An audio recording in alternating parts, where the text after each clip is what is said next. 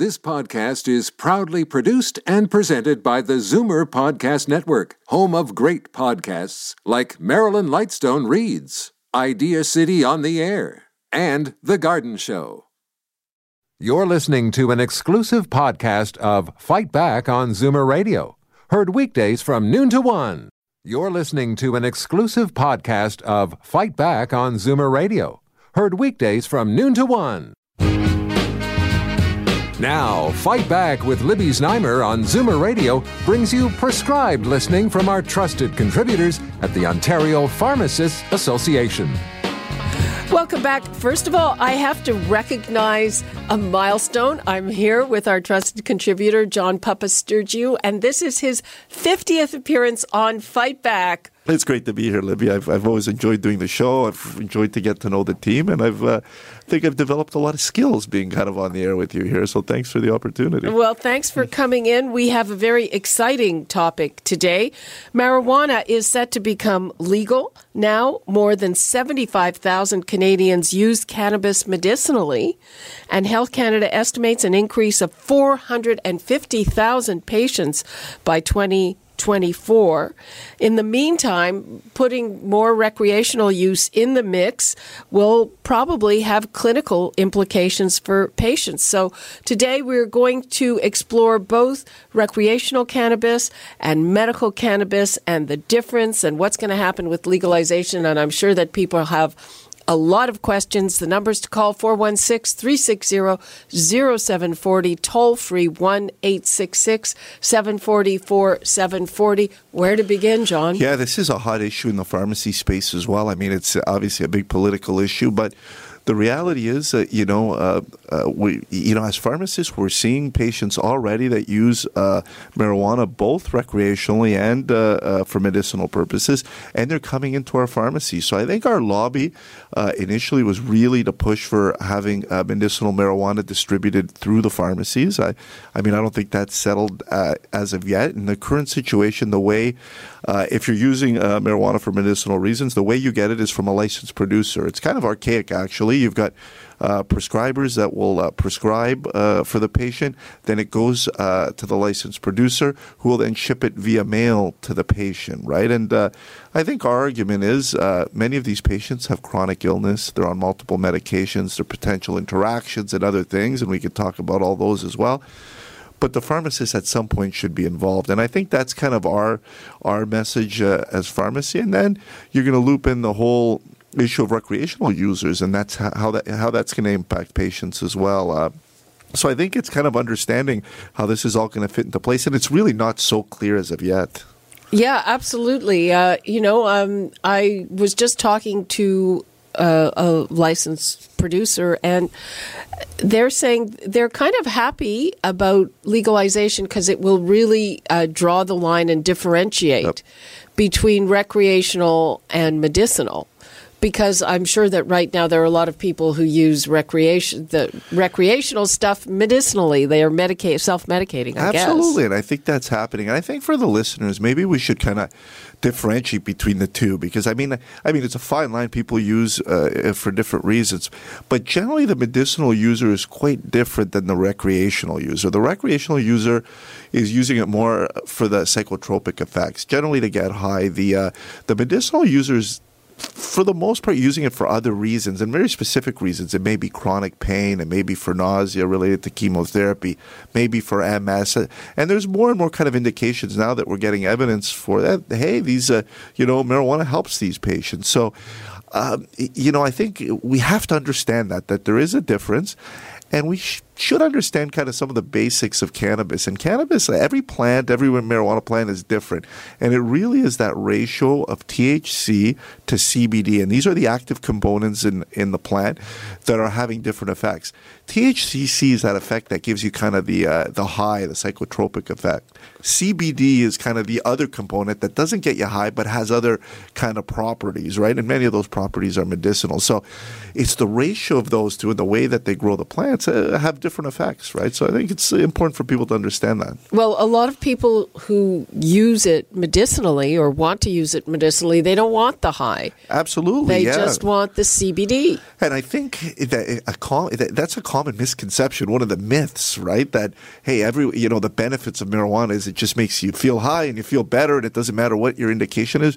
Absolutely not. We have evidence now to suggest the CBD effect is what's hap- helping with these very specific kind of therapeutic areas, and those patients don't want to be high. I mean, they're they want to be functional. Maybe they're going to work. Maybe they're doing other things. So, uh, yeah, very important to differentiate between the two. Okay, so what are some of the things that marijuana, cannabis, is good for? Yeah, so I mean, I, let's say, yeah, I mean that's a wide range of uh, you know, depending who you talk to, that's a kind of a huge spectrum. But let's focus on the things that we have evidence for. So we know very specifically now for chronic pain that marijuana does help, and our goal, especially with chronic pain, is to get patients to use less opioids. And we know we have a huge opioid problem here in, in Ontario and, and in Canada if we're able to reduce opioid use, and if that involves concomitant marijuana use, that's going to be a big win. And we know for chronic pain patients, and there is evidence now. Marijuana helps. So that's kind of one group. And that could be for patients with cancer, maybe osteoarthritic pain, like very, different types of chronic pain. The other uh, area is nausea associated with chemotherapy. We know a lot of good evidence there that marijuana helps in that group.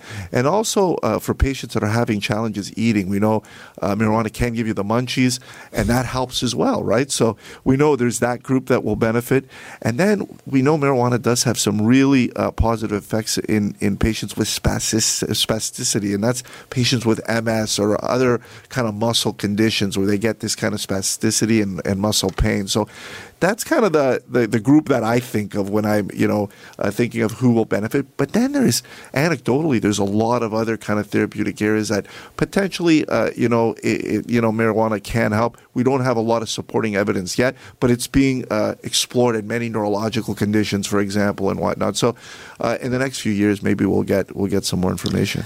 Okay, I'm going to give the numbers out again. I, if you have any questions about the use of marijuana, medicinal or otherwise, John is here to take your questions and your calls. Also, of course, he'll answer any other pharmaceutical questions that you might have. The number is 416 360 0740, toll free 1 866 740 4740. And I think a very good point that you can probably, in a lot of cases, use cannabis in place of opioids, which are highly addictive and which have really some nasty side effects. Yeah, really nasty side effects, and the and the goal is not always you know to get people entirely off the opioids, but to reduce the doses as well. When you get into kind of those potentially very dangerous situations, it's when the doses of the opioids are pushed up and up, right, really high. And there's no dose ceiling with opioids. If you're a cancer patient, the dose is kind of what works, and and in some patients we got to go really really high, but it can may, it can be potentially dangerous. So being able to reduce that dose, or in the best case scenario, get patients off the opioids, I think that's a huge win.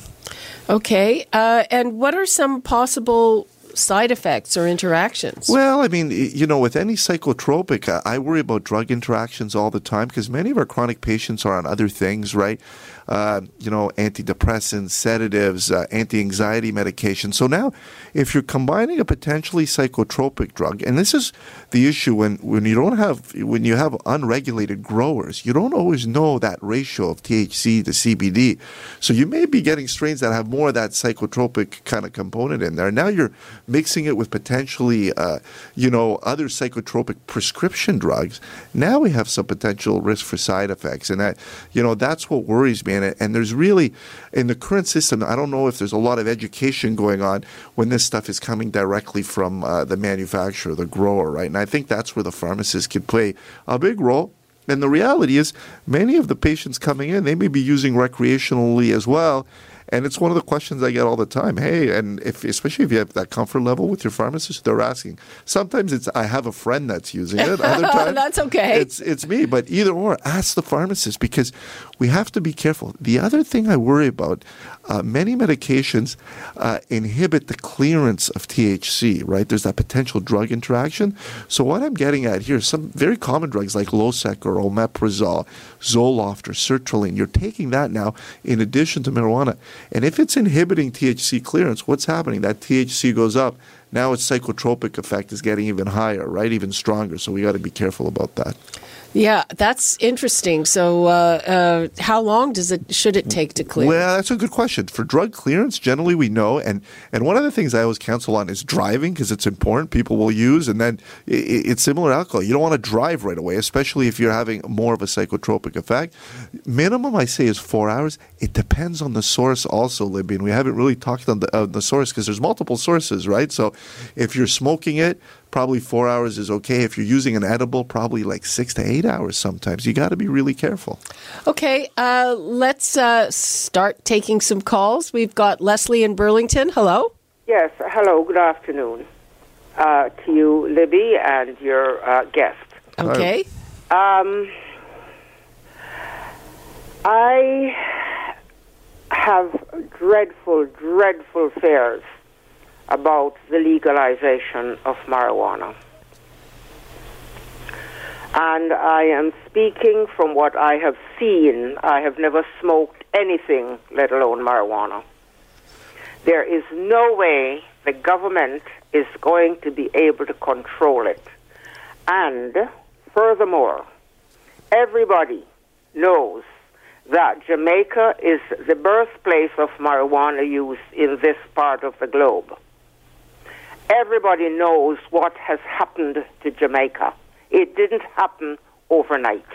Uh, Leslie, we're tr- we're kind of uh, concentrating on, on medicinal marijuana here and the effects. Do you have a question on that? The question is, where do they draw the line? Okay, I'll let John respond. Yeah, Thanks. A, it's a good question, and that's Yeah. you know the question that goes back and forth, right, all the time. The reality is the regulation is supposed to be very, very strict. I mean, medicinally it'll be via prescription, so anyone getting a medicinal uh, prescription will have the opportunity to get that filled, hopefully in a community pharmacy. Uh, the recreational side is probably what you're more concerned about.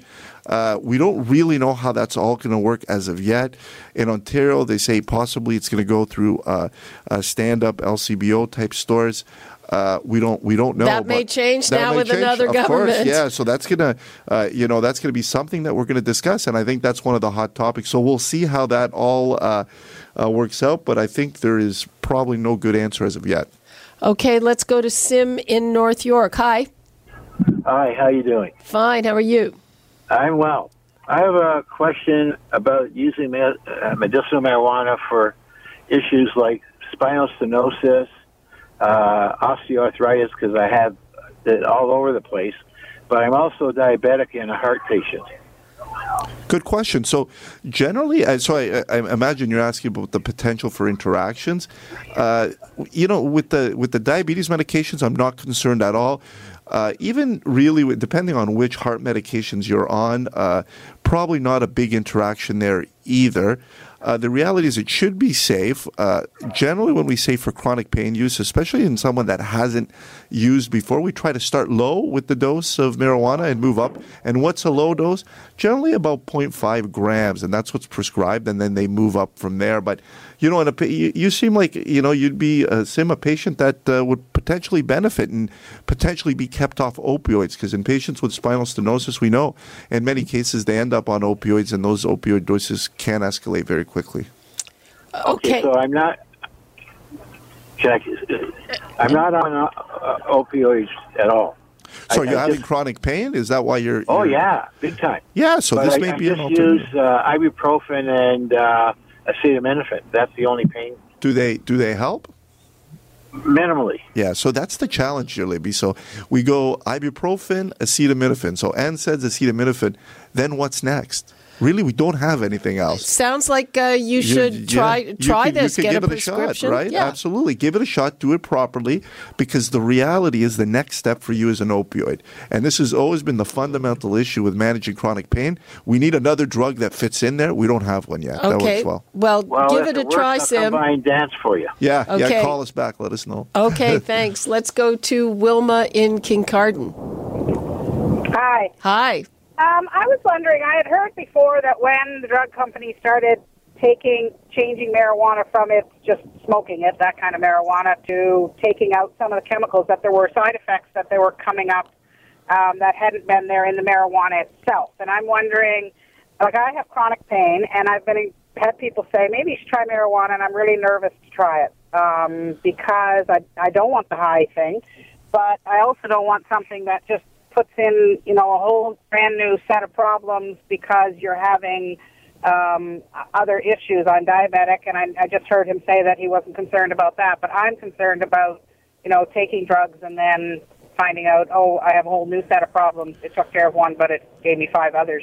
Yeah, absolutely. And, and this is the challenge with uh, plant based therapy. You don't always know how a patient's going to respond because, A, every plant's different, right? So the ratio is a little bit different. Uh, I, I, spoke about that, the THC to CBD.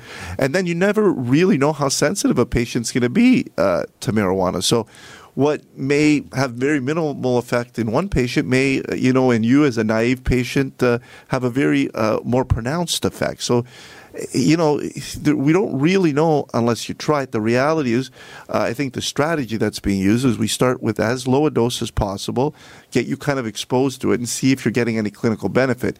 If you're not, then we try something else. The question I would ask uh, you, Wilma, is if you're using it for chronic pain, are you, uh, you know, are you on an opiate or not? And I think that would be. No, I can't use opiates. They make me throw up constantly. So maybe it's something worth giving a try at a low dose. Yep, try yeah. it, Wilma. Okay. Thanks, Thanks. very much. Okay, we've got to take another break. We will be back taking more of your calls and questions about medicinal use of marijuana, interactions, etc. with John Papastergiou. We'll be right back. You're listening to an exclusive podcast of Fight Back on Zoomer Radio, heard weekdays from noon to one. Fight Back with Libby Znaimer on Zoomer Radio. Welcome back. I'm here with our trusted contributor, John Papastergiou. We're talking about medicinal marijuana, and I am going to get right to the phones.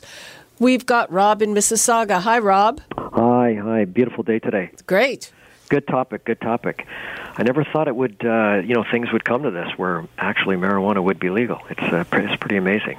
But uh, I was going to say that uh, you know, I haven't smoked marijuana in a long time, and uh, I'm I'm happy that I haven't. And uh, I hear it's pretty strong now, but I, I noticed when I smoked, it would increase my heartbeat, and um, and if I had a headache, it definitely wouldn't pop that headache. It would make it worse. So I and I'm I, I can understand marijuana be being used by cancer patients to increase their you know their appetites.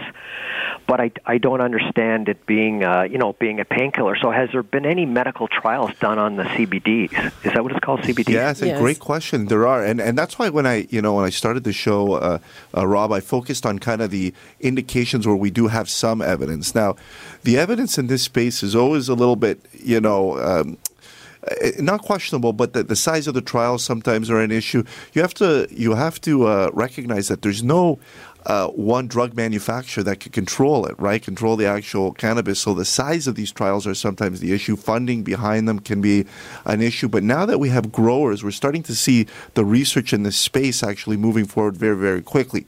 So we definitely have trials in chronic pain, and that's kind of why, one of the reasons I did uh, list it as a possible indication.